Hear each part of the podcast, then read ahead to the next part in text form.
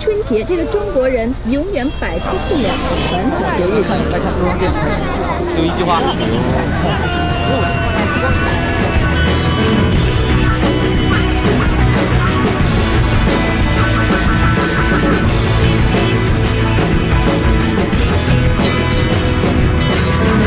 你好，欢迎收听春节六必黑。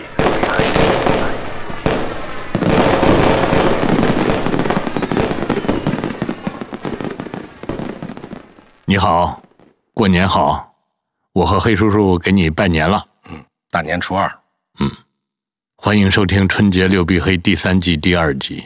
对，因为上次黑叔叔问到我说这个疫情三年你有什么变化，我忽然发现这个问题就是就像一团乱麻一样缠在我的心间，我当时一时语塞，所以我说我留着下一集下一期再聊吧，不是下一季。嗯嗯，嗯，我觉得我最大的变化是什么呢？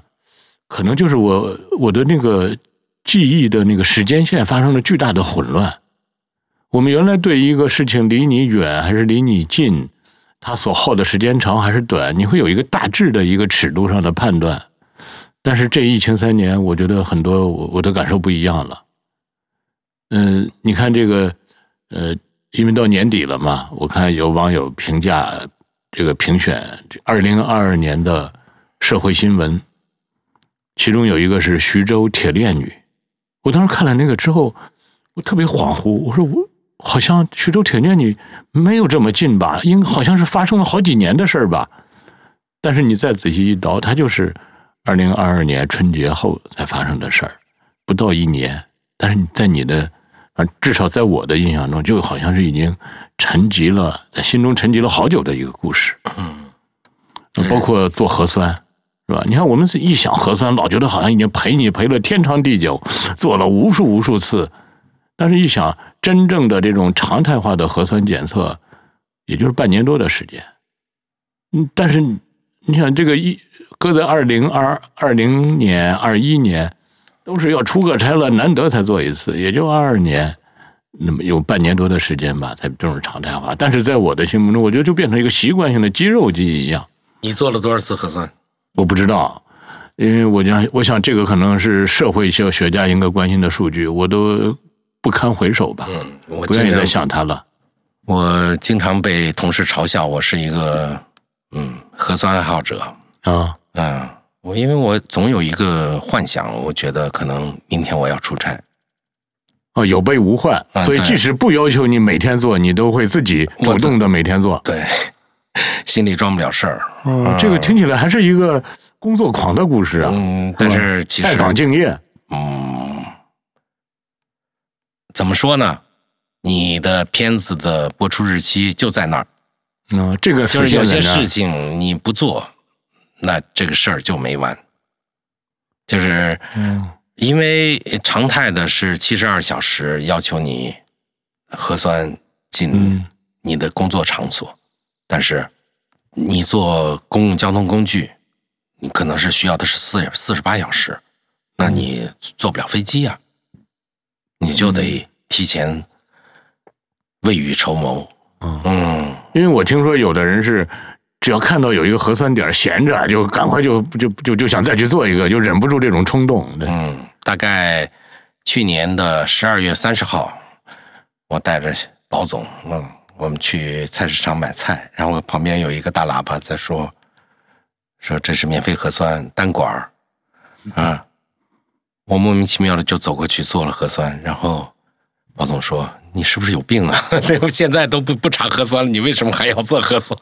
嗯，这就是对您的影响吗？是，我觉得这这这是后遗症。嗯，那还有没有别的后遗症呢？因为我觉得这个后遗症其实更很容易革除啊。嗯，我觉得怎么说呢？如果回顾这三年，我觉得一方面呢是有收获，就是它能让我就是看清楚团队里哪些人更能打。哦，嗯，这就一定要从这个里面找出一点积极意义来，是吗？那不是，他确实是这样。有有有些人，他就是能克服一切的困难，就是你你知道三年疫情，你的拍摄，人家的第一句都是说你最好别别来，嗯你你来了我们也没人接待，哦嗯，你你你不要进来调研，那个，嗯嗯，你你你你又不是这个，比比如说正正经的媒体的，你呃这就叫呃，如果稍微这个什么一点的人，他就会用不可抗拒力来对躲避他的工作。对他不要不要多一点麻烦，万一你从北京来的，你又有点是这个病毒什么的，我我可负担不了这个责任。嗯。那更多的是是这个角度来说，嗯。嗯，就是，呃，但是我们心里面又特别着急，但是真的有人就是放弃，嗯。有的人就会反复的，就是说我去，我多长时间，我保证到你那儿隔离多长时间，嗯。就总之能把这个事情给办下来。我觉得这这个办法总比困难多。对，这这这这是还是可敬的。我觉得好多时候我是做不到的，就包括拍摄的时候，拍了一半人没了，就是，呃，我是发现真的是同样的人，悲欢各自不同。嗯那因为有的人人家是旱涝保收，嗯对吧？他这个不上班，他这个事儿不接待你，他不跟你把这个事儿完成，他照样有收入，呃，等等等等。那对对我们来说，就我们吃什么呀？这个活儿不干，我们吃什么呀？所以对我们来说，就必须得把它干出来。是的，但是你就能感觉到，真是人与人之间的这种巨大的不同是，就是从微微信的运动就能看出来，啊！新新冠了之后，上班的人，哦，就是上公家班的人，你会发现他走路的距离长多了，啊，走个一万步是经常的事情，因为不上班，在家可以锻炼，哦，呃还能保持身材还能保持身材。啊！你上班的时候，那天天在那儿啃文件，嗯嗯嗯嗯，那有有有有有些人呢，就是即将到零，就是一天都不带动的。其实人自己可能会有选择，我觉得这个可能是一个收获吧。嗯，但是可能最大的还是遗憾。对这三年，我的老本行是做纪录片的，嗯。尽管我们也做了一些，比如说一次远行，就是像就是外国留学生回国的那个呃纪录片，也是我们腾讯的团队呃和海外的留学生一起做的，但是我觉得是远远不够的。这么急剧变化的一个时代，嗯。我们没有用镜头把它分秒不差的用自己的观察，把它做做成数字信号，把它留存下来，这是作为一个职业工作者的遗憾。你的镜头不仅仅是记录疫情下的风味人间，嗯，还应该去记录疫情，而这个工作你做的并不多。几乎没有，嗯，哎呦，这个这个可能是，如果说这三年我做个总结的话，这个可能是我比较大的遗憾。嗯，这个是一个本来应该是在人类历史历史上都有浓墨重彩的一笔的，对的。我们作为记录者，并没有尽职。反倒我倒知道一些电影导演，嗯，他们做了一些很好的记录，我觉得这个真的是不得了的事情。但是好在现在记录手段那么发达，哎那么方便，大量的网民自发的记录，对，是这也就是今天我们聊的话题，一样和不一样。其实疫情前到现在，整个的传播的环境发生了巨大的变化。嗯其实从二零一九年七月份开始，短视频的大家的浏览量已经和长视频是对齐了。嗯，对我看到一个数据，说是在国外那个 TikTok 已经超过了 YouTube 的这个，对它这这这种互动的可能就会发展的就会更快一些。嗯。嗯，这个这个整个的大的环境也对我们有冲击，所以我们也有最开始也有一些乱了方寸，嗯。就希望能够有多一些呃叫适应时代发展的一些变化啊。举个最简单的例子，那旁白里面就会写非常多的适合年轻人阅读的啊、文字。那是事后我们发现，呃，年轻人并不 care，因为我们用的不好。嗯，我我我我自己归纳是我们自己用的不好，嗯那就有点画虎不成反类犬的意思。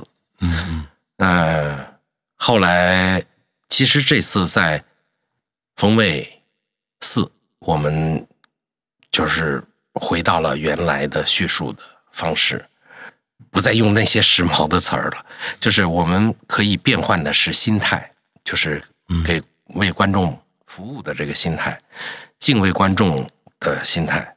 嗯。那么不变的是姿势，你你的话语方式，你、你你最熟练的你使用的方法，你的镜头语言，嗯，这些其实是不变的。哦，也就是说，这三年也让你经历了一个从动摇又到返璞归真的一个过程。对的，而且呢，最后看到的结果嗯其实是是我我我自己和嗯节目的投资方都是非常满意的，就是无论是浏览量啊，无论是嗯口碑呀、呃，无论是甚至是包括是会员的进那个录入的这个程度，嗯、都是非常出色的。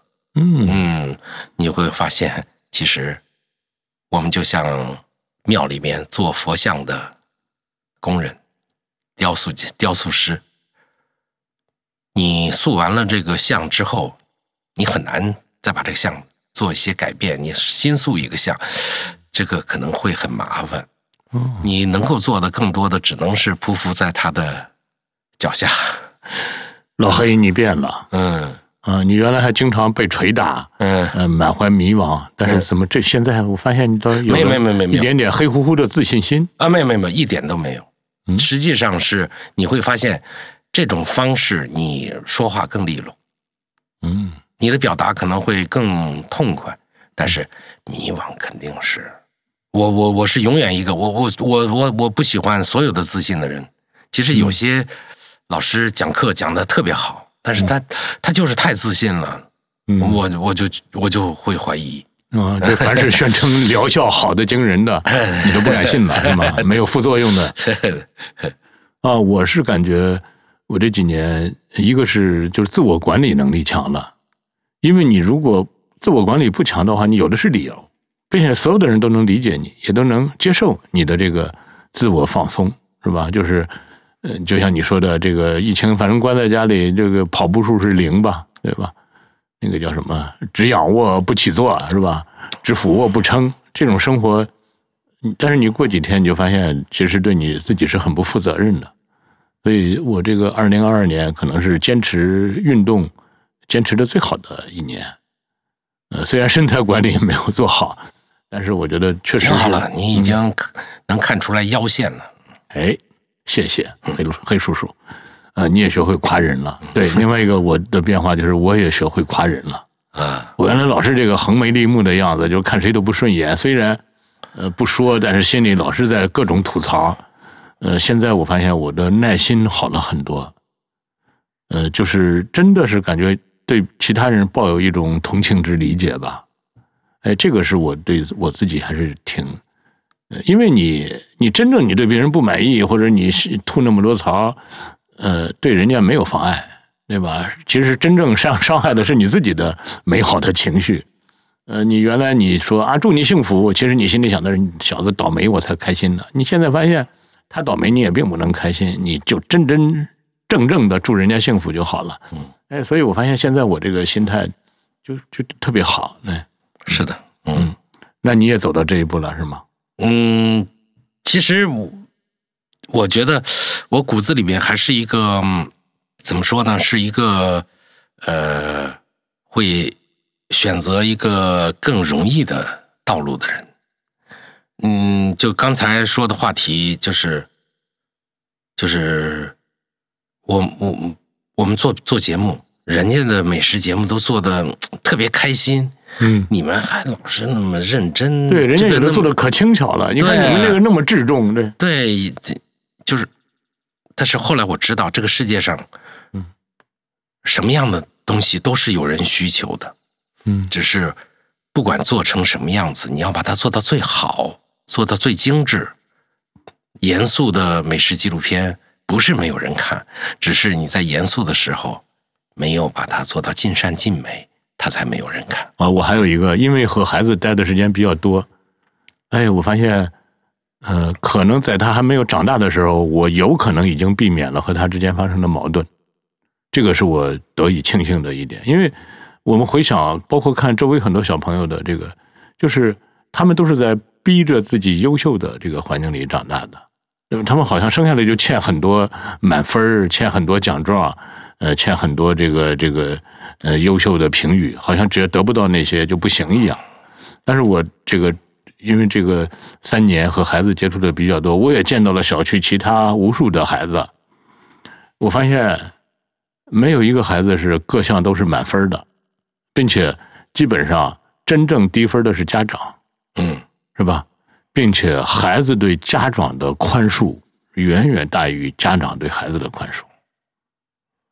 呃，这个是让我内心特别内疚的一点，所以我现在就是觉得，呃，你开心就好，我是真的打心眼里这么认为的。你看这个，呃，上礼拜我们和陈晓楠老师吃饭，他女儿就是，我有一回看这个陈晓楠老师就是劈头盖脸的说女儿，然后人家小孩说，嗯，我妈就这样。过一会儿他就好了，哎，然后过一会儿陈晓楠老师还自己检讨，哎呀，我最近耐心越来越差什么的。人小孩也不需要检讨，也不需要，他就浑然天成的就接受了他的妈妈这个。关键伊萨太强大了，这是个天才。哎，我外甥女太太厉害了。呃，你看，包括我这个在小区里，孩子们在那玩，我们家长在一起交流，我发现家长内心的这种无力感、无能感。呃，挫败感、沮丧感，哎呦，这个很多都是自找的，就是你自作多情的给自己配了那么多的感情，那么多情绪。其实小孩可能他按照他的剧本发展，跟你没有多大关系。所以这个也是让我现在就是，我觉得我有可能会在孩子长大之后，呃，可能能够呃内心放松一点、从容一点吧。那么反过来说，我的小孩还没有长大，但是我这个办公室里头不就有这么多九零后吗？对吧？我何必那么难为人家，也难为我自己呢？哎，现在就确实，我觉得这种心态挺好的，不再折磨自己了，也不再折磨这些孩子们了。实际上，谈到跟孩子在一起，疫情的时候，倒是我是跟儿子，他回回回到国内，倒是待了一段时间。但是后来发现还是影响到了他，哦，呃，他现在回去差了好多课，呃，申研也没有特别顺利。后来给他写了一封很长的信，他也不回，我就找我朋友看那封信，腹黑家书是吗？嗯，我说他为什么不给我回呢？你看我写的字字血生生泪的。他说：“你呀、我比你儿子大得多。”但是我都觉得你这个爹味儿太重了，这爹味儿就是教训人的味道太重。哦，这个爹味儿是这个意思。哎，哦，我原来以为是爹味儿是个褒义词，就是那种语重心长。哦，那看起来我这个语言工作者真是失职了。哦，哦，是有一点反讽的这个。对，哦，嗯，就是那不能这么说。那我觉得很多年轻人比我们还爹味儿啊！你看我这是发条微博。底下若干年轻人分分钟教我做人啊，那那他们不就是爹味儿十足吗？这就是爹味，就是你应该有责任感，你应该有什么什么什么，你应该有哦这个，这都是爹味，就是每个人可以有自己的选择。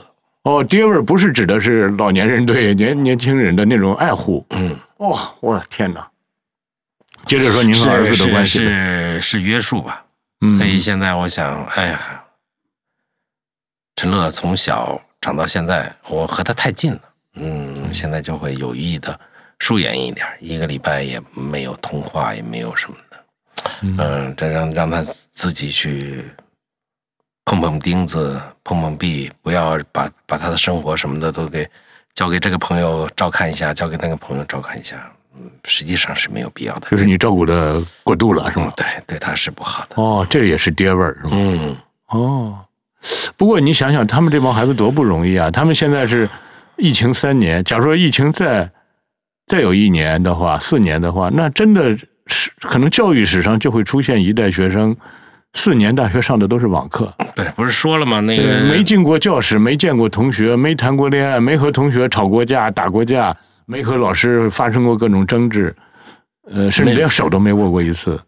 医学院的学生从来没有临床过要给你做手术了。哎，这个逆嫂家的儿子啊 嗯最近谈了一个女朋友，嗯然后人家这个年轻人非常愉快的约会，互互相介绍自己，呃他们居然都是见了面之后才介绍自己。那个女孩就说：“我是北京某个医学院的大二的学生，我就是未来等我工作之后。”就是只上了几年网课，却能给你治看病的医生，然后哈哈哈的自嘲。哎，我觉得这帮孩子们还真是已经强大到可以开自己玩笑的程度了。这这个可能还挺好的。你想，他们这个心理调试需要付出的代价，可能比我们想的要大吧？嗯，就是是呃，如何适应这个现在的变化，其实每个人可能都还在摸索。嗯，尤其是这个正常了之后，下一步会是什么样子，我们心里面也不是特别有数。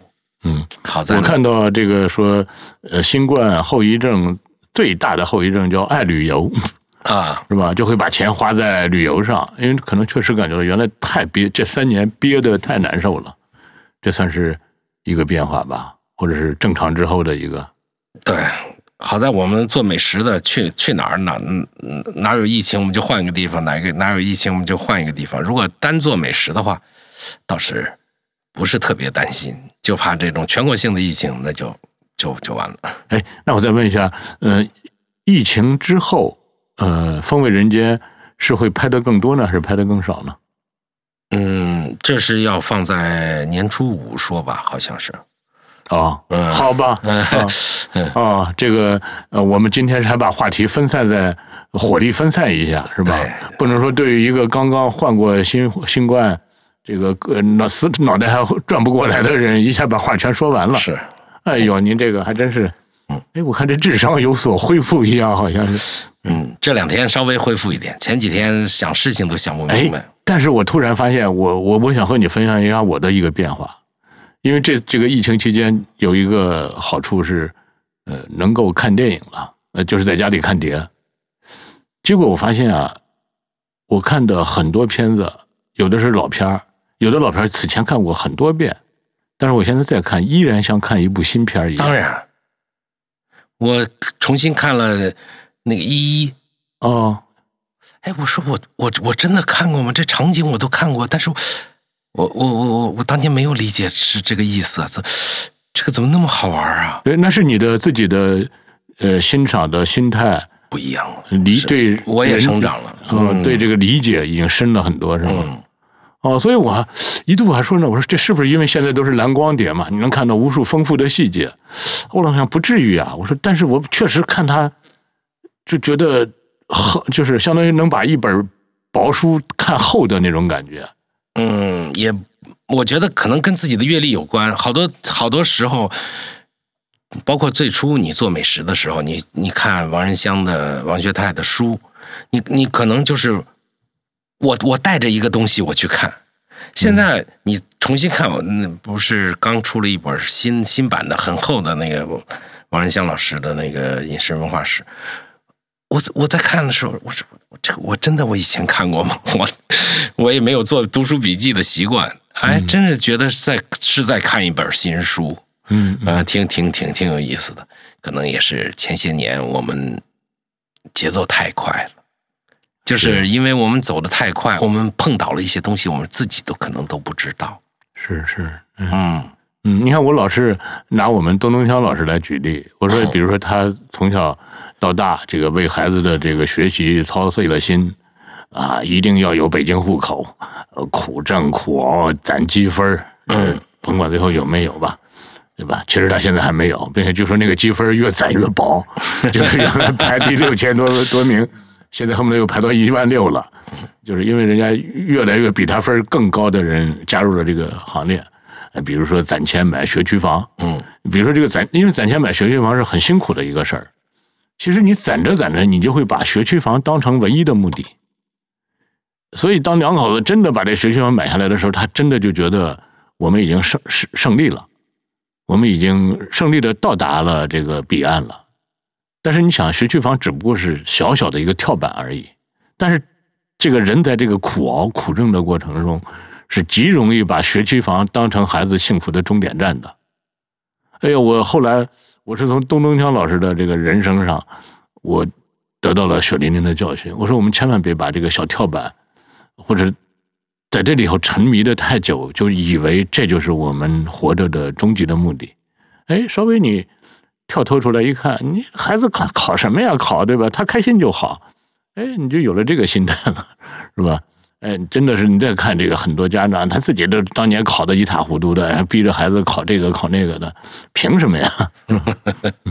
哎，我现在啊，我希望我的小孩长大之后，我能够真的像现在这么心平气和的对待他的学习吧。嗯，您能吗？我现在在努力学习。嗯嗯，我在学习适应他，不是他适应我。呃，你觉得是不是你的儿子也对你宽恕？就是怎么说，为你付出了很多。嗯，我目前还是看不惯。那如果他是我的儿子，你能看得惯吗？看得惯。那你就觉得哪哪都好了。哎，对，嗯，还是希望他在，比如说我离开了这个世界的时候，他嗯不会让我特别担忧。这个在一个正常运转的社会里，又有足够的社会社保什么各种支撑，并且你肯定死的比我早啊，这不还有我吗？我还活着呢，你担什么心啊？是吧？我会照顾我家侄子的，对吧？你都你是那那好，你这个担忧解除了，那你还有什么遗憾呢？那就没有什么，嗯，他爱咋咋咋着，那那你和他一起享受生活吧，嗯，是吧？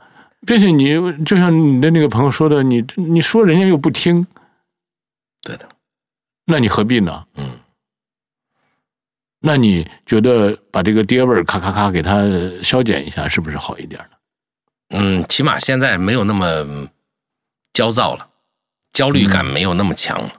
嗯，你越越想教育，你就越越焦虑，越焦虑就越想教育。哦，那 进入另外一种恶循环中，恶性循环。嗯，哦，嗯。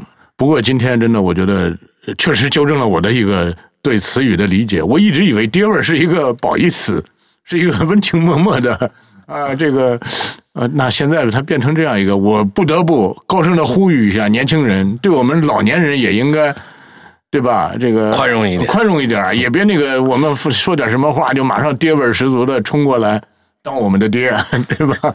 大过年的好不好？这个我们这个六臂黑，你看这个黑叔叔。啊，这个冒着这个大病初愈的这个呃病弱的肉体来给大家录，他虽然录的这三十分钟，可能说的话不不说的实实在在的话，可能不到十三分钟，但这你不要爹味儿发作来批评黑叔叔，好不好？那好吧，黑叔叔，我们这一集好的啊，你好好喘口气儿。好的，好的，好的，好，各位再见。嗯，明天见。